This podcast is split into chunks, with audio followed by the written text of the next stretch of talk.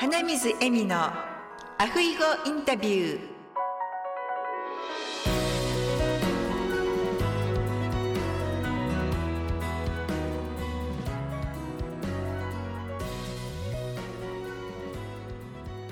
ロハー。就活エッセンス in ハワイ。本日のポッドキャストは私の人生に彩りを与えてくれたその大切な方のお一人の初美ちゃんに来ていただいております。初美ちゃんお久しぶりです。お久しぶりです。よろしくお願いします。お願いします。では早速です。初美ちゃんの、えー自己紹介をお願いいたします。はい、えー名前はトレース初美と言います。二人のママをしていて、上の子が女の子8歳、下の子が3歳、男の子になります。えーヨガを教える仕事を始めて、えっ、と、もう十何年か経つんですけど、ちょっと最近もう年数とか忘れちゃって、まあ、長い間、えーヨガのお仕事をさせていただいてます。はい。えー夫がアメリカ人で、えー国際結婚をしてアメリカはニューヨークそれからメリーランドに住んだ後ハワイに、えー住んでいて、えー6年間、えーハワイには住んででその後今、えー日本の、えー湘南エリアに引っ越してきてるんですが、うん。はい。えー今はここにいます湘南にいます。はい。なんか湘南っていうとなんかこうサーファーがうん、頭に浮かぶんですけど。今日もお天気が良かったのであのスーツあのウェットスーツ着てこうあのサーフボード持って自転車とか歩いて行ってる人とかなんか家でもう帰ってきてシャワー浴びてる人とかここら辺近所いっぱいいました。うんえーそうなんですね。寒いんですけどねハワイよりも全然。そうですよね。暑いウェットスーツを着て、うん、行ってますねみんな。そう、私とですね、初美ちゃんの出会いはハワイだったんですよね。で、私がまだお花屋さんをしていた時に、月に一度ですね、あの、お友達皆さんと、ね、フラワーアレンジメントのね、はい。やつをあのさせていただいて、なんかみんなでワイワイ言いながら楽しくね、あの、皆さんお上手にね、アレンジされてたんですけど、でその後に、まあ、よくランチに行ってたんですよね。そうですね初美ちゃんが私の隣に座ってくれて、で、私がその時初美ちゃんに、私、来世でヨガのインストラクターになりたいなって言ったんですよね。覚えてます？うん覚えてます。そしたらね、初美ちゃんがね、エミさん、今からでもできますよって言ってくださって、いやもう私年だからとか言って、うん。ね。でも、覚えてうん。うん。それで、なんか、マタニティヨガとね、シニアヨガって、あの、うん一緒にね、プログラムに入っていて、で、多分あれ、はつみちゃん最後のハワイでの、そうですね。ハワイにすん、うん。まだあの時は住んでましたよね。そう住んでいて一緒にランチとか行ってた頃なので住んでいて、で、えー、とマタニティヨガのトレーニングを、えー開催しますって言って2回目くらいの時だったかな？2, 2期生でしたよね多分エミさんが。そう。私もよくはっきり 年数も覚えてないみまたい。だ本当に最初の今は15期生なんですけどもう最初の方の2期生なんですよ。であ2期生でえっと 5, 5期生までねハワイで私も日本に帰ってきた後年に1回か2回はハワイに帰ってあのこのうん。マタニティヨガのトレーニングは継続してたので、うん。コロコロナになる前までは。そう。ですよね。で。それからずっと今オンラインでやってるんですけどだからうん。エミさんは2期生ぐらいの時にそうはい。2期生の時にはい。そうなんかそういうふうに声をかけてくださってうん。であの本当に今今オンラインでいっぱいあのなんていうのかなエミさんぐらいの年齢の方も結構受けられてるんですよあ、実は。そうなんですね。そう。だから本当にあのマタニティヨガって名前がついてるんですけどやっぱりこう緩やかに動いていくので妊婦さん向けにうん、シニアの方にもとても応用ができるので、うん。もうやるんだったら本当にね思い立った日にやった方がいいなと思って、来世なんてね いつ来るかわかんないか 本ら当ですよね。長生きしたら来世なかなか来ないしみたいな。来世で出会えるかもわからないし。そうそうもうなんか本当あの時に思い切ってね、初美ちゃんのクラスを取らせていただいて、で、その後に、で、ちょうどその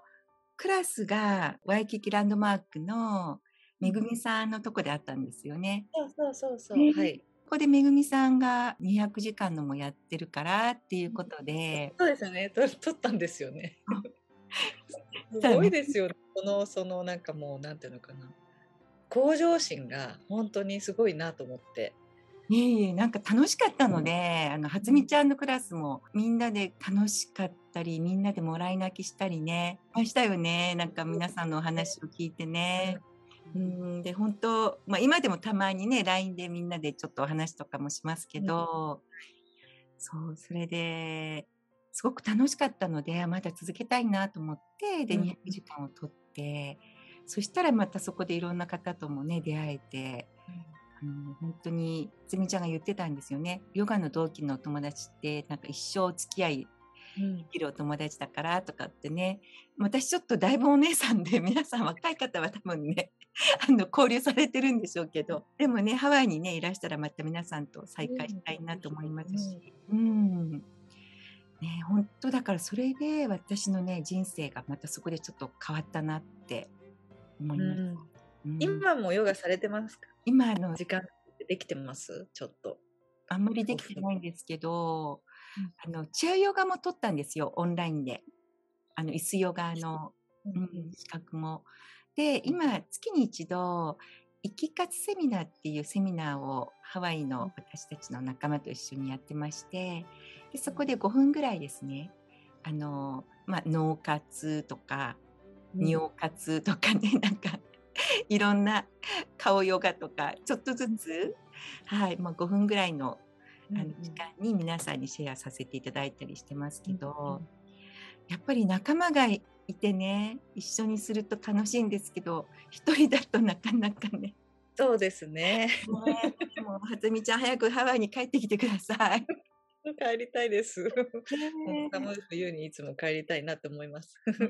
ね本当に。ちょっと私の話が長くなっちゃいましたけど、あの、はつみちゃんがですね、ヨガを始められたきっかけは何でしたか？えっとヨガを、えっと、始めたきっかけというかヨガを初めてトライしたのがうん。オーストラリアに昔住んでいた時で,、うん。でえっと、もうその時は二十歳とかだったんですよね。大学3年生だったかな？の時に行ってたんですけど、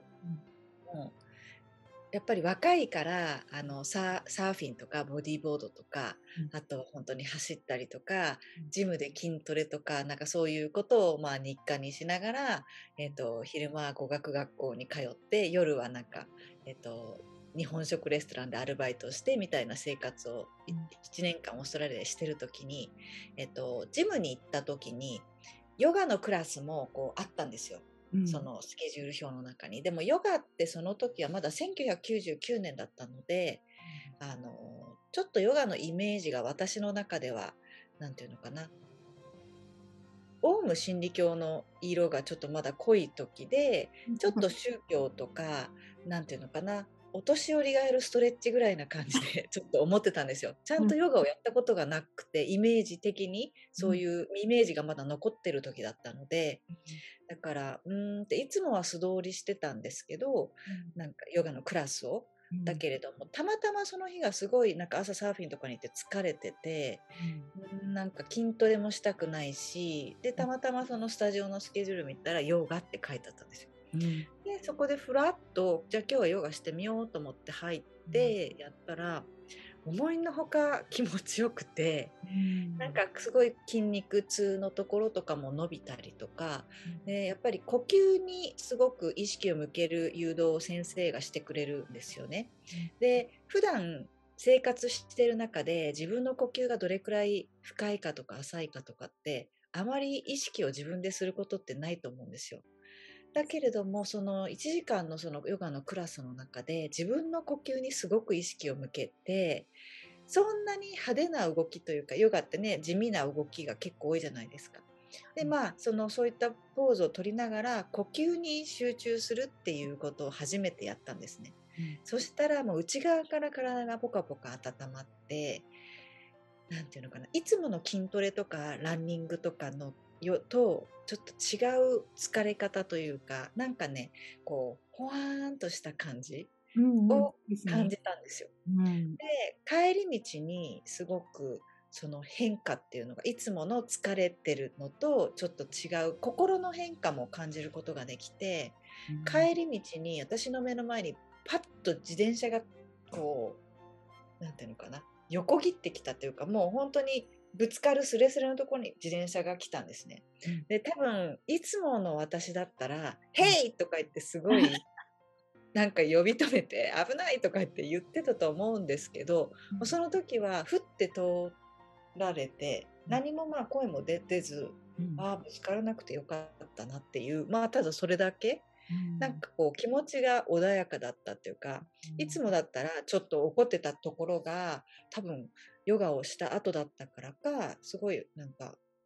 気持ちが穏やかに保てたんですね。でそういう変化を感じてあちょっといいかもと思ってあの時間がある時にヨガっていうのをそこでまあ受けるようになって、うん、っていうのがまあヨガを始めたきっかけですね。はい、いいんですね私が取ったクラスがマタニティと深夜のクラスだったのでクラスの中では本当にこう緩やかなヨガで教えてくださっててでその後アラモアナのねルルレモンですね。ルルレモン。さんと。ヨガ部屋屋さんですよね、うん、のあなんかイベントで初美ちゃんがその時講師でされた時もうあの時私すごく感動しちゃってわこういうことも見たことないようなポーズもね 初美ちゃんされてたからわあすごいとか思って。違う。そうですね。違う。マタニティヨガはやっぱり緩やかに妊婦さんのお腹に負担をかけないように、うん、あの妊婦さんの不快感を軽減する安全にこうできるヨガっていうのをお伝えしてるんですけれどもやっぱりこうアラモアナのねやっぱりルレモンにねウェアとか買いに来られる方はぱり結構アクティブな方も多いので、ちょっとやっぱり普段トライしないようなハードなポーズだったりこうやったこともないようなね、バランスのポーズとかをちょっと入れてやってみたんですけどなんかそういうのもやっぱりヨガでは大事で自分のできるポーズばっかりやるのもまあいいんですけど、たまにはちょっと違うできないポーズとか知らないポーズとかやってみるのもあじゃあちょっと次にステップアップしようかなっていう気持ちになれるので、うん、私自身もこう練習する時は体力に余裕がある時はねやっぱりちょっとこのポーズどうかなっていうトライのチャレンジングポーズっていうのをやってみるようにしています。そうなんですね。本当あの時私はただただ見てるだけだったんですけどついていけなくって でもなんかすごいなと思いながら見てました。ありがとうございます。うん、はい。ますみちゃんねもう十何年ってされてるんですけどこのヨガを教えるやりがいっていうのはどういう時に感じられますか？ヨガを教えるやりがい。そうですね、えー、自分がそのヨガを始めた時のそのきっかけっていうのがやっぱりこう気持ちいいな終わった後のそのちょっとぼーっとするっていうか何、うん、て言うのかな気持ちいいこう体の内側も気持ちいいしなんか外もこう気持ちいいエネルギーに包まれているっていう感覚っていうのを味わえるので、まあ、そういった感覚を一人でも多くの人に伝えたいなっていう気持ちがあってでやっぱりヨガのクラスが終わった後にすごい生徒さんたちが気持ちよさそうにしてたりほぐれたとか言ってくれたりなんかそういうお顔を見るのが楽しくて、えー、ずっと続いてるんですけど今は特にやっぱりこうマタニティヨガとか産後ヨガの,、あの先生になりたい人たちのね、えー、講座をあの全米ヨガアライアンスのエミさんがね取っていただいたやつですね、うん、RPYT85 っていうやつを教えていく中で今は、えっと、やっぱりコロナの中なのでオンラインっていう形で教えさせていただいていてで、えっとまあ、対面はねやっぱりこう同じ空間にいて、うん、なんていうのかな同じ時間を本当にその時に生でこうシェアできるっていう感じなんですけどオンラインもオンラインで、えっ、ー、と、まあね、画面上にこんな風に、ね、マス目、マス目になってこうみんなの顔を見ることができて、やっぱりポーズもチェックできるし、えー、妊婦さんたちがやっぱりコロナなので、あまりこう、ね、感染とかしちゃうと、病院が受け入れてくれなかったりってすごく気を使ってるんですよね。うん、でただでさえ妊娠中ってすごい自分の体に気を使うのにその今のコロナっていうのがあって、うん、外になかなか出歩けないとかあのねなんかすごくね、手の消毒したり、すごい、もう赤ちゃんのこともすごい大変なのに、自分の感染もね、予防するためにすごい大変で、結構精神的に、なんていうのかな、きつい思いをしてる妊婦さんも多くて、でやっぱり妊婦さんって、こう、マタニティヨガのクラスとかに普通の対面のクラス行けば、そこの空間でね、同じ週数の人とお友達になったり、ランチに行ったりとか、そういったことがね、私の方もそういったクラスを提供できるんですけど、まあ、オンラインだとそういうのが無理かなと思ってたんですが、なんかオンラインでもやっぱりこう、つながりを持てるような、えー、クラスを心がけてるので、うん、なんていうのお互いのそのおお腹の大きさとかたまに見せてもらうんですけど、うん、こうだんだんだんだんやっぱりこう大きくなってくるんですよ。画面上でも横にね向いて写真撮ったりしてるんですけど、それでやっぱりこう妊婦さん同士がこう同じ悩みを抱えていたりとか何て言うのかなそのつながる場所っていうのがやっぱりオンラインでもあるのでそういった面ではすごく体もやっぱりヨガで動かして気持ちよくなっていただけるし気持ちの面でもそうやって、ね、家からあまり出ないようにして家の中でこうオンラインでヨガを受けてる仲間とこうつながってるっていうその意識がママにとっても赤ちゃんにとってもいいのかなと思って、うん、そういったのが今嬉しくて、はい、やってます。素晴らしいことだと思います。ね、私が撮った時は本当に対面で手取り足取り教えてもらえたんですけどで最後に瞑想するじゃないですかメディテーション終わって、うん、あの右にこうちょっと横になって3回ぐらいこう呼吸をするじゃないですか、うん、あの時がもう一番なんか至福の時みたいなね。ね。なんかそのちょっと丸めてなんかお腹の中にいた時の形になって起き上がってくる前気持ちいいですよね。あのまま横になってたいですよ起きたくないみたいな感じ。本当私の甥いのあのお嫁さんも、うん、あのコロナの中出産したんですよね、うん、やはり精神的にもですねもうコロナっていうだけで普通の私たちでさえちょっとになっちゃいそうなのにその上出産って言ったら本当に大変なことだと思うので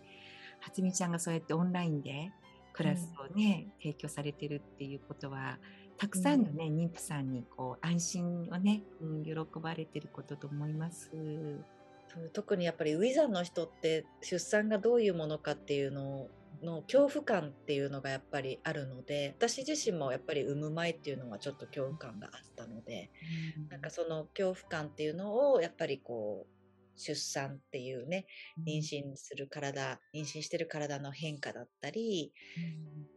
うん、出産の時に向けて一緒にね、こう準備をして、体づくりをして、こう、体がね、気持ちよくなるこうヨガももちろんなんですけれども、その出産とか体がどういうふうに変わっていくっていう生理学とか解剖学とか、うん、そういったホルモンのこととかを理解していくとやっぱりこう知識がつくとこう恐怖心がなくなるというか。うんうん、まあね、ちょっとはやっぱりね初めての出産、まあ、2人目でもねやっぱりねドキドキするもんですけど、うん、でもやっぱりそのねあの出産がどういうものかっていうものをちゃんと頭で理解しておくと、うん、なんとなくその出産の時にこう自分を俯瞰して見れる余裕がちょっと陣痛の陣陣痛と陣痛の合間にあったりとかそういった感想をやっぱりいただけるので呼吸に集中できましたとか、うん、やっぱり普段何もねヨガとかしてなかったら呼吸に集中することってないと思うので、あの出産の時ってやっぱり一番呼吸が大切になってくるので自分と赤ちゃんのために酸素を送るために、うん、なんかそういうね、なんか妊婦さんの役に立てて、本当に嬉しいなって思います。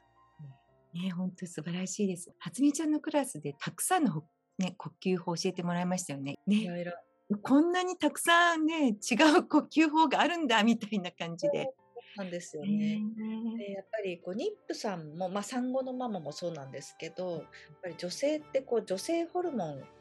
で一生支配されてるっていうか生まれた時からこう思春期になってで生理が始まってでやっぱり20代30代ね性成熟期があってその後まあ40代後半ぐらいからねこう生理が終わる人もいたり、まあ、更年期っていうふうにもう本当にこう女性ホルモンの波がこう大きな山になってる、まあ、その中でやっぱり出産する人はそのねホルモンの女性ホルモンがわーっとわーって増える時があって。それ以前に女性は毎月のその生理の波っていうのもあるのでその大きな波と小さな波と、うん、その女性ホルモンにも支配されてこう生きているので、うん、そのホルモンの仕組みとか、うん、ね、なんか年を取るとこうなるよとかね妊娠中はこうなるよとか生理前はこうなってるよとか生理中はこうだよとか、まあ、そういうのをこうやっぱりちょっと頭で分かっているとなんとなく気持ちにも余裕が持てたり、まあ、それに対応するヨガのポーズだったりあとは呼吸法ってすごくそのホルモンのバランスを整えるのにも効果的で、うん、っていうのがやっぱりホルモンを女性ホルモンを出しなさいってこう指令を出してるのが脳なんですよね。うん、で消化部があって下垂体があってで、うん、そこからこうあの指令が出て卵巣がその指令をキャッチしてで卵巣から女性ホルモンって出るんででそのやっぱり指令を出す脳がリラックスしていないと自律神経がちゃんとあの整っていないとその指令がうまく出ないので、うん、ホルモンのバランスってやっぱり崩れるんですよね。だから大きなストレスがあったりとか、ね、何か悲しいことがあったりとかやっぱり震災後の女性とかって生理が止まったりするって言われてるんですけど、うん、あとは離婚とかした後とかそういうすごいあの精神的にダメージが大きいことがあると生理が止まったりするんですよね。うん、だからまあそういう本当に脳のがリラックスすることも大事なんで、まあ、そういう脳をリラックスさせるために呼吸法ってすごく有効なんですよ。うん、そうですね本当にたくさんの呼吸法を教えてくれてそれが、この呼吸法はこれにいいんですよっていうのをちゃんとね解説してくださるのでそういえば今なんかちょっと違うのを感じたみたいなね感じながらできるっていうのがまた初美ちゃんのクラスのすごいいいところだなと思ってます。はい、ありがとうございます。わかりやすいっていうのはやっぱり心がけているので、うん、なんかそう言っていただけると嬉しいです。はい。ね、ぜひぜひあの皆さんも初美ちゃんのねクラスをね取って体験していただけたらと思うんですけど、初美ちゃんの座右の銘を教えていただけますか？なんかいろいろあるんですけど、でもなんか一番心がけてるのは、もう思い立ったが吉日ですかね。本当にエミさんもねなんかね 来世はって言っておっしゃってましたけどでもやっぱりねそう思ったんだったらやっぱりね今今やった方がいいなと思うので、うん、あの私もいろいろ新しいことにチャレンジする時は結構なんていうのかな考えて考えてやるよりも結構先に行動に移しちゃって失敗することもあるんですけどこうやりながらこうとりあえずやってみてでやっってみながらなんか間違えたら修正しながらなんかもう思い立ったら始めてしまうタイプなんですよね。うん、なんかこうずっと考えてどうしようかなってこう考えることができないっていうか。だから危ない目にもま合うんですけどでもそれで後悔したことがないので、うん、もう思い立ったらもうなんかその日のうちに始めちゃうっていうかそのねなんか本その関連する本を読んだりとかなんか明日な明日からやろうと思ってもその日のうちにそのスケジュールに明日のスケジュールにこれをやるっていうのを入れてみたりとか、うん、今日のね、うん、今日の自分は明日の自分よりも若いのでそう,、うんうんうん、そうですね。一日でも早くやった方が、うん、いいかなと思う思ってるので、ね、はい、うんなんかちょっと私なんか勝手に一人でちょっと性格似てるなと思ったりしたんですけど、はつみちゃんと。なんかね、そうやって。同じ匂いがします。ちょっとおっちょこちょいで。でもやらないと気が済まないですよね。そう。うん、だからやって、そう、さっき初美ちゃんも言われたように、ね、後悔しないんですよね。やって失敗しても。うんうんうん、でもなんかよく言われるけど、失敗しない人っていうのはあのやってない人が多いって。だからやらないで、だから失敗っていうよりもそれをこうトライしたからその結果であって、うん、いうふうに言われてあそっかじゃああの私失敗してもいいんだみたいなね。うん、そうなんかね、まあ、うん、失敗は成功のもととかってね、うん、本当にそうだと思います。なんか失敗してその対処の仕方とかも学ぶじゃないですか。ね。ね、失敗したことがないとやっぱりね、失敗したら慌てちゃうだろうなと思って、うん、なんかやっぱり失敗も糧になっていくし、すべてのことにやっぱり意味があるなと思っているので、うん、はい。あの私の好きなあの有石先生の日めくりカレンダーがあるんですけど、はいはい、その中にあの無駄なことって一つもないんだよみたいな、うん、そういう思いました、ね、うん、生きてる上でね。だから、まあ、それを無駄と思うのかそれをねあじゃあ今度はこういうふうにしてみようって言ってこうそれを有効にねそこから学んでいくかっていう、ね、自分のやっぱり考え方一つだと思うんですよね。うん、本当になんかまあ失敗っていうかなんかやっぱり悲しい出来事ってあるじゃないですか。うん、でマタニティヨガとか産後ヨガっていうとやっぱり流産とかやっぱり経験されてる方も中にはいらっしゃるし、やっぱりこう赤ちゃんが生まれてやっぱりあの、まあ、障害があって、早く亡くなっトリソミーとかあのダウン症とかあるので、まあ、実際にねあの稀ではあるんですけどやっぱ中にはいらっしゃってでそういった方たちもやっぱりそのやっぱり悲しみを乗り越えるというか。ね、そのことをやっぱりまず受け入れて、こう次に進んでいくっていう、なんていうのかな、時に、やっぱり、あの、声をかけ、ね、最初は本当になんていうのかな、辛すぎて、聞いて私も辛すぎて泣くんですけど、やっぱり声どんな風にかけたらいいんだろうと思って、でやっぱり全てのことにやっぱり意味があるし、あのまあ、それは本人がね本人がこう分かってらっしゃることだと思うんですけどあのまたね次にの妊娠ができて、お兄ちゃんお姉ちゃんができてなんかその時にまたねその亡くなったお子さんのことをねあの忍んだりとか、うん、そのたとえ流産したりたとえ生まれた後にこう亡くなったお子さんであってもやっぱりその時のね、ママであったことには間違いないし、その来て自分のところに来てくれたっていうのはやっぱり何かのメッセージを伝えてくれるんですよね。うん、でやっぱりそういった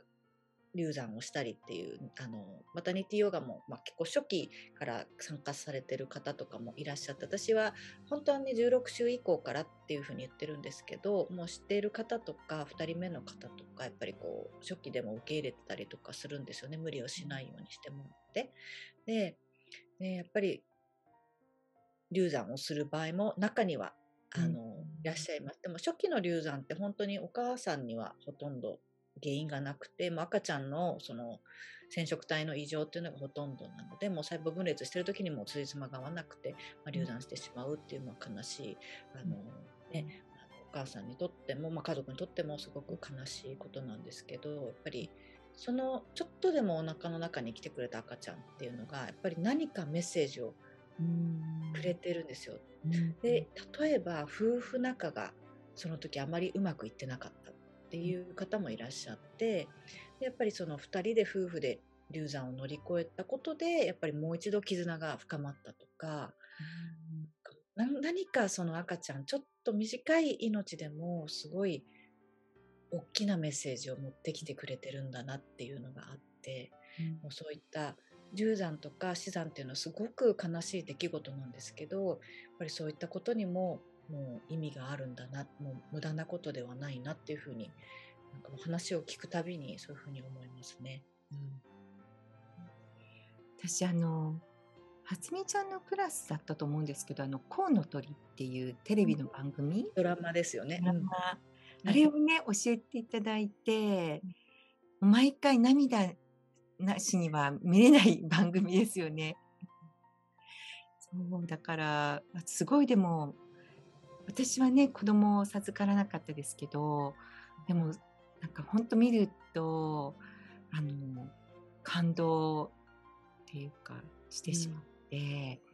で考えさせられたりとか、感謝の気持ちになったりとか。ね、なんかもうこうやって今自分がこうやって元気に生きていたり家族が元気でいてくれること自体が本当に奇跡だなって思いますよね。本当毎日が奇跡の連続だと思いますよね。そうですね。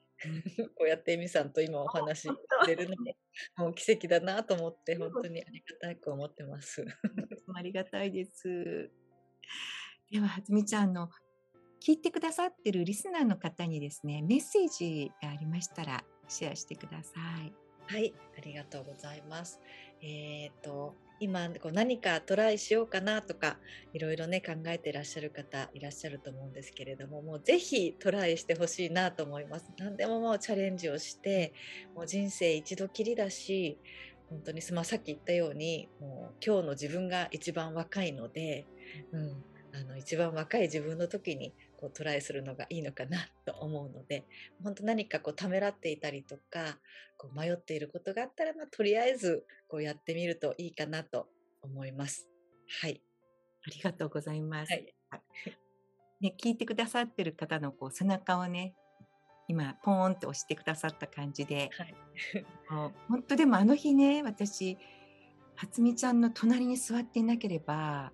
きっとヨガをしないままコンサート終わっちゃった終わ終わっちゃったと思うんですけどやっぱりこれもご縁ですよね。本当にそうですね。本当に、うん、まあ、その時にねなんかすれ違った人とか隣り合わせになった人とか会話をした人で人生ってこう変わっていくのでそれも偶然なのか必然なのかよくわからないんですが、うん、すごい必然だったんでしょうね。必然だったんでしょうね。やっぱり後で考えるとこうこうつながってくるんですよね今の自分に。そうですね。いや本当にね今日はねあの日本は祭日であのね2人のお子ちゃまが下でご飯あのお菓子をね食べながら待ってくださってる中お菓子をいっぱい与えてきたので 静かな時間でした。本当お時間をいただいてありがとうございました。ありがとうございました。ではまたハワイか日本でねお会いできる日まで。はい。またお会いしましょうということで、はい、はい、あずみちゃん、はい、今日はありがとうございまし